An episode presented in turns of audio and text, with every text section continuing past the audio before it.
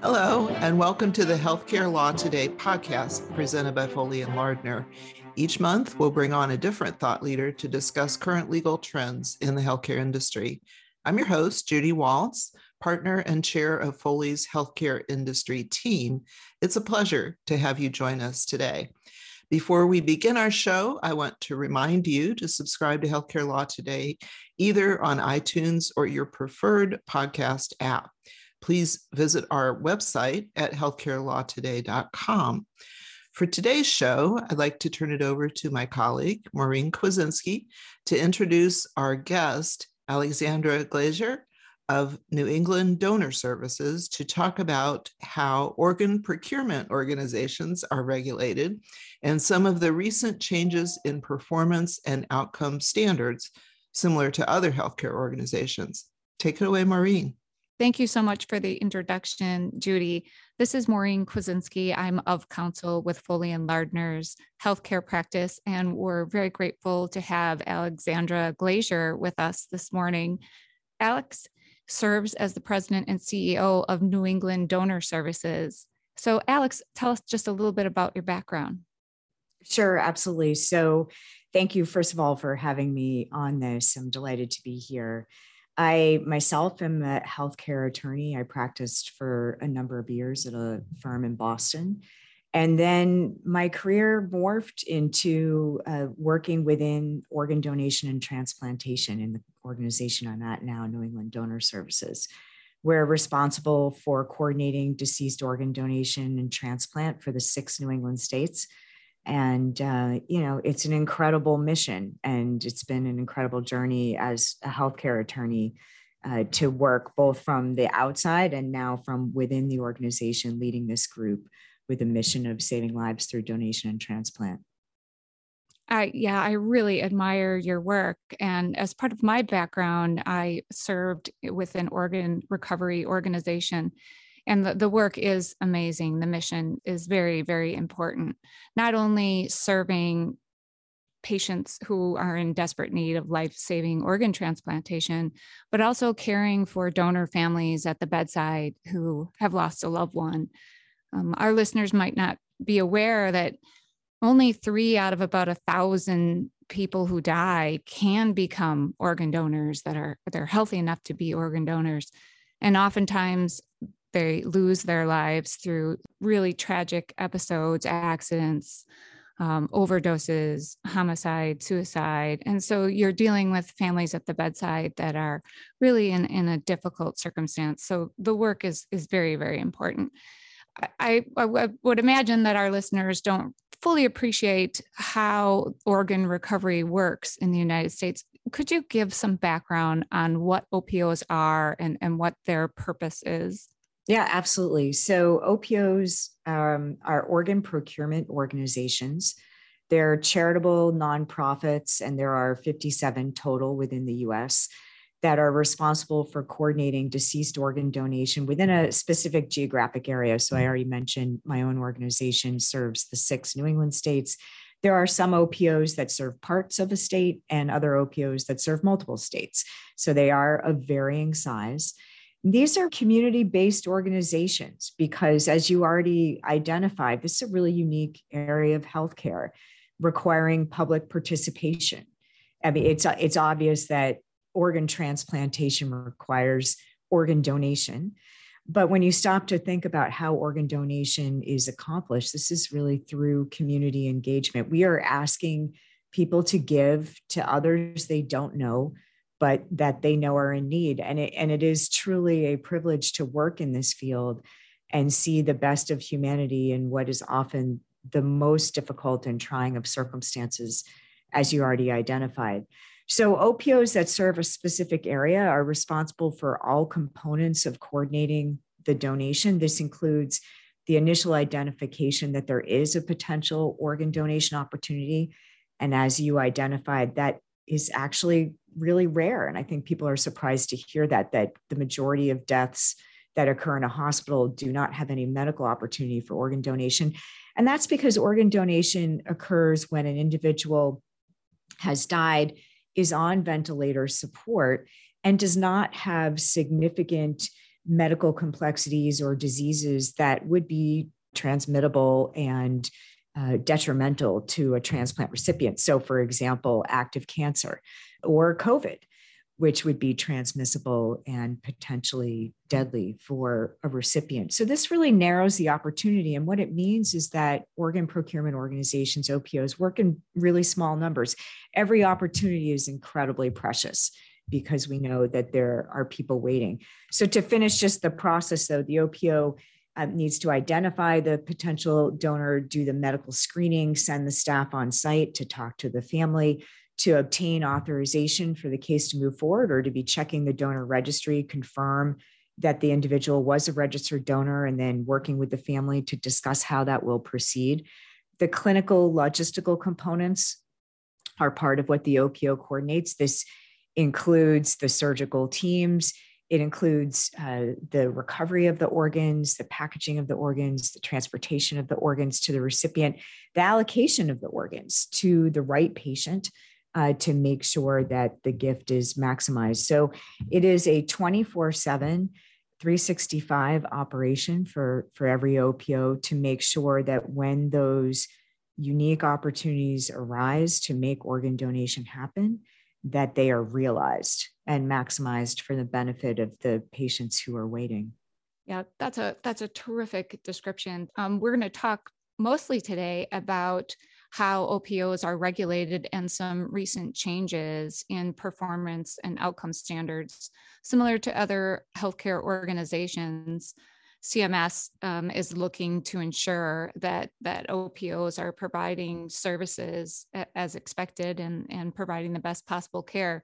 Can you talk a little bit about how OPOs are currently regulated? Sure. I mean, I think before I do that, I, it's important to note that the performance of OPOs over time has grown significantly. So we know that in the past 10 years, there's been year over year growth within the US, resulting actually since 2013 in a 50% increase in deceased organ donors. And so we're at the point where the US actually outperforms every country in the world in deceased donation. We had been second to Spain, but in fact, the US recently surpassed the rates in Spain as well. And yet there's 108,000 patients waiting, and there are patients that die waiting. So, as good as the system is in the US, we know we need to continue to do better. And there's certainly wide agreement in the field within the OPO industry that continual performance improvement has to be a priority because the goal of all of this work and our mission is to save lives through donation and transplantation. So with that in mind, you think about the, the regulatory framework and the goals of the regulation, which is to accurately assess performance and to drive that continuous performance improvement process within the OPO community. There's been wide agreement that the past regulatory structures were really inadequate in a number of ways. And so the reform that did happen this past year has been not only anticipated, but encouraged by the OPO community over the years in recognition that, again, the system's really performing well and it needs to continue to do better. The new regulations set up a system where OPOs are evaluated on their outcomes based on two primary components of their operational work. One is the donation rate and the other is the transplant rate. And I'm going to unpack each of those just a little bit. The donation rate is what you would expect. How many actual organ donors is the OPO able to coordinate from the pool of potential organ donors?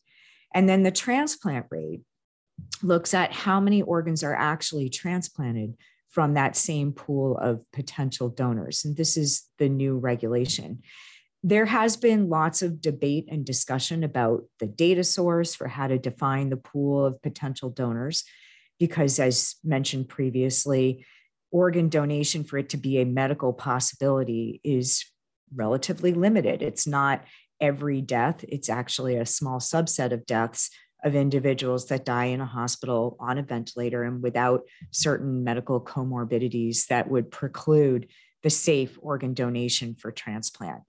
So uh, lots of debate about that. But fundamentally, these two rates are the primary drivers of overall uh, performance for OPOs. And that is how well do OPOs do identifying and making donation happen in a manner that results in transplant, which of course is the ultimate goal, which is to serve the patients waiting for transplant by delivering an increasing pool of available organs. So I think you know those basic components of the uh, outcome measure. I think are are well agreed upon, even as there is significant debate over the data source and how the calculation is made, what kinds of adjustments, um, for example, should be made statistically in looking at the rate risk adjustments, which we're very familiar with in the healthcare field. I think that the other component of the new regulation, which really has not garnered nearly as much attention yet, uh, but is very interesting from a health law perspective, is that the regulations for the first time set up a system of significant competition and with performance thresholds that are designed to decertify OPOs that are performing below a set level. Yeah, that's the part of um, the new regulations that I'm really interested in exploring with you. I agree that there's been a lot of discussion and debate about the actual performance metrics that are being used. And I have some concerns about the metrics in the sense that I don't think they're perhaps specific enough, um, given the complexity, as you described, of how an organ goes from being donated to being transplanted. There's so many components of that that these these gross metrics might might not be the best, but that that's solvable, I think, in the future. What we um, what what I'm really perplexed about is this decertification process um, that's that's in the final rule. And if I compare it to how CMS tries to manage underperforming hospitals. So do you want to go ahead and just explain this this kind of unique tiering and decertification process? Sure. Yeah, it is unique. I agree. And so, what CMS has set up in the new regulations for OPOs is a three tier system. And OPOs are assigned to a tier based on how they do under both that donation rate and the transplant rate. Tier one will be composed of OPOs that are at or above the top 25th percentile for both the donation rate and the transplant rate during the assessment period. OPOs are on a four-year certification cycle and CMS has chose in the final regulations to use a 12-month assessment period to assign a tier. So, tier one are the OPOs at or above the top 25th percentile. Just to pause there for a moment, even, in and of itself, that's pretty remarkable because we're talking about a top 25th percentile of overall performance. And those OPOs are then recertified without any further action at the end of the certification cycle. Tier two OPOs are OPOs that are at or above the mean. So, at or above the mean but below the top 25th percentile for either the donation rate or the transplantation rate. So that may mean that an OPO, for example, is above the top 25th percentile for the donation rate, but below the top 25th percentile, even if they're above average for the transplant rate. And that would place that OPO in a tier two. Tier two OPOs will be recertified. However, their service area is going to be open to competition. And I'll talk about that in a moment because I think that does raise a whole host of, of questions and really um, changes the environment under which OPOs are operating. And then tier three OPOs are OPOs that perform below the mean for either the donation rate or the transplantation rate. And those OPOs are going to be subject to a decertification process. So, eh, you know, going back to kind of the overall structure and framework for for decades, OPOs have worked under the environment that they are community-based organizations that need to collaborate with the national system of allocation and transplantation to ensure that every donation opportunity, no matter where it occurs in the country, has an assigned designated OPO responsible for evaluating that potential and realizing and maximizing the organs that could be transplanted if a donation opportunity can actually occur. The setting up a, a system of competition for organizations, especially those performing above average, is an interesting policy choice for CMS to have made the concern, of course, is that what you don't want is competition that could end up being costly or disruptive without any potential benefit. And so the challenge for CMS will be in figuring out how to coordinate competition among high performing organizations, because again, tier two organizations, OPOs, are all performing above average. Um, and at the end of that competitive process, ensuring that performance is increased and not decreased, uh, or you know that there aren't costs or resources expended unnecessarily with the same right. result. Yeah. Right. Yeah. I'm fascinated by how this would work pr- eh, practically in the sense that each OPO is its own nonprofit corporation, you know, located in in the various states, um, and they have their designated service area. If you are in that lower tier and you your your designated service area is up for competition, another organization can come in and compete for your certification, but they're you're not obligated to sell your assets or your resources from the organization that's being decertified. I'm not explaining that well, but uh, could you help me understand how would this practically work? Yeah, I think it's a great question, and we really aren't sure how it's going to practically work. I will say this that in the final regulation, CMS estimates that there could be 34 out of the 57 OPOs open to competition.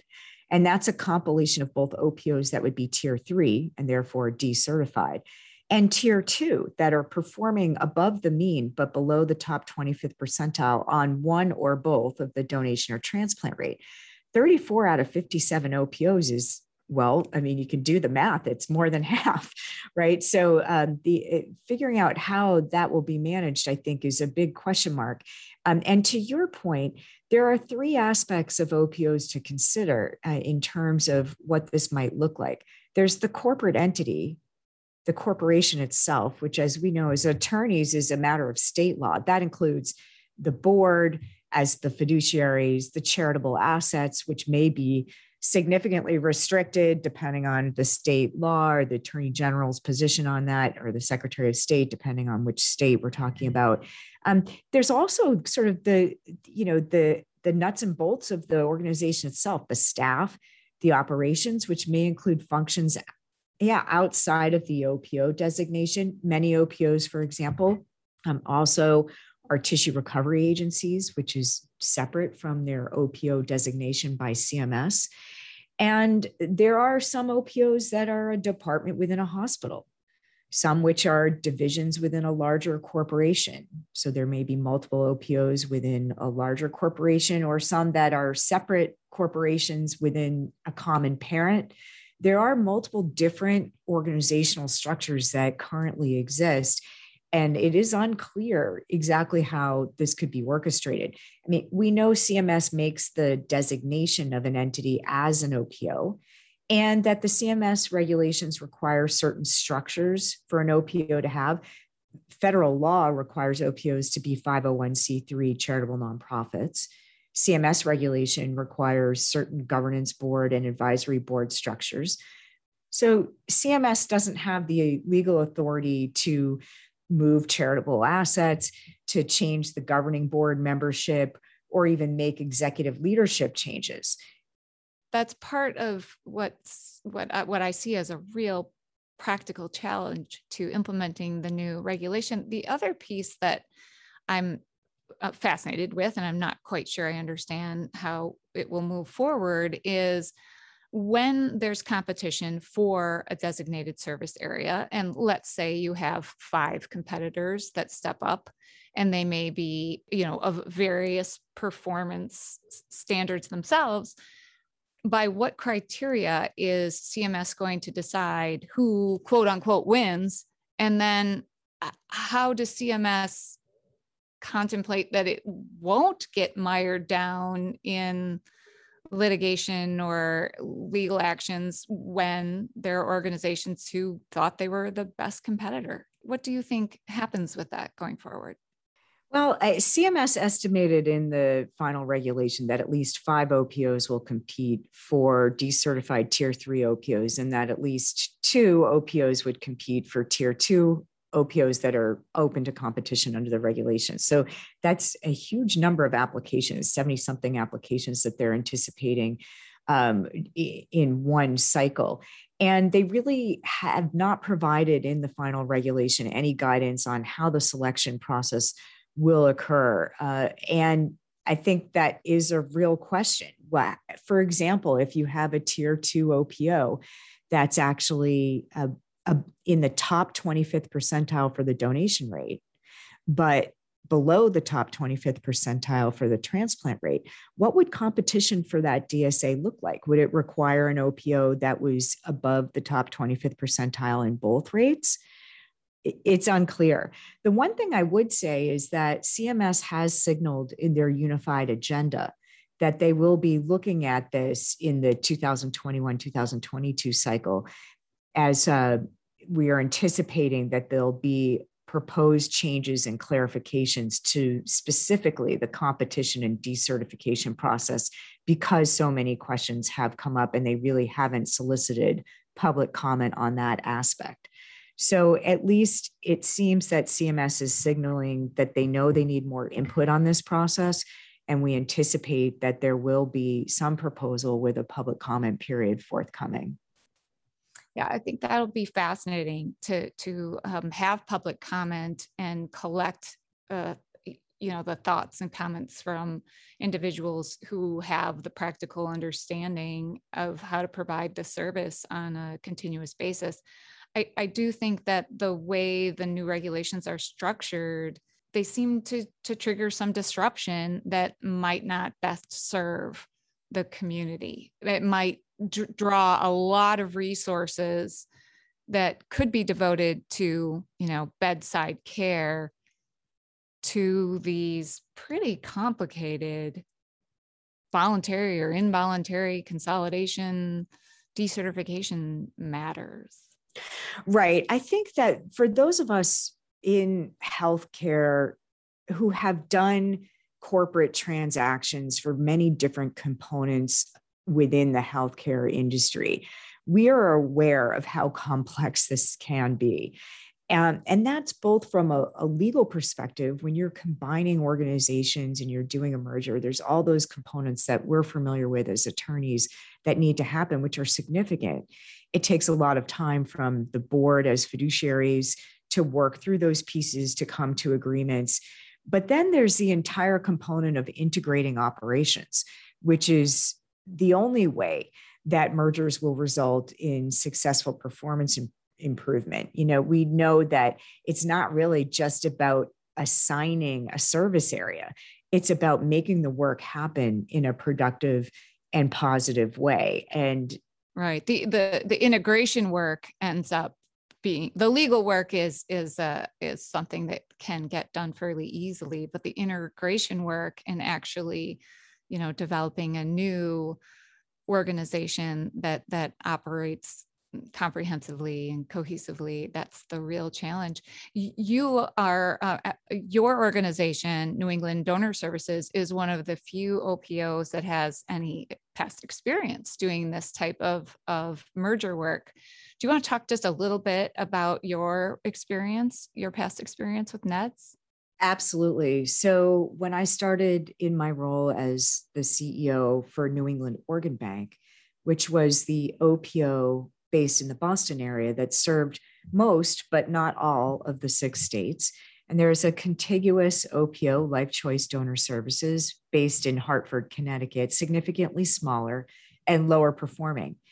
And uh, one of the things that I looked at when I started in, in my role was, you know, ways that we were improving our performance rapidly within New England Organ Bank and whether that could be scaled within Life Choice Donor Services. The goal of our work is the same and aligned amongst all the OPOs, which is to save lives through organ donation and transplantation. And so, in approaching Life Choice Donor Services, it was clear that if there was any opportunity for an affiliation and then you know ultimately there was a merger that we needed to identify that top priority as the goal. The goal would be to increase organ donation and transplant for our region. And in fact we were successful in doing that. Uh, after three years of an affiliation we more than doubled the number of organs transplanted in the lower performing opo we started this process with an affiliation structure that had a parent corporation and maintained the two OPOs and their CMS regulatory designation. We eventually merged the two OPOs and we just accomplished that in January, which was the first OPO merger in, in decades. I think that one of the things that made our process successful was number one, identifying that primary goal, and then selecting corporate and operational structures that were going to facilitate that goal. Everything was measured against will it increase organ transplantation? And that's how the decisions were made. Yeah, and that that actually brings up another really good point in this um, regulation and these potential future mergers. I don't quite understand how CMS will um, evaluate a, a merged organ, organization post merger. So, will it continue to um, do the performance outcome measures on the separate organizations or measure them as a single enterprise? Because obviously, the challenge would be if I, as a successful OPO, take over an, an OPO that was underperforming, um, how quickly do I need to get them back to um, a higher performance level before I, my whole enterprise is in tier two?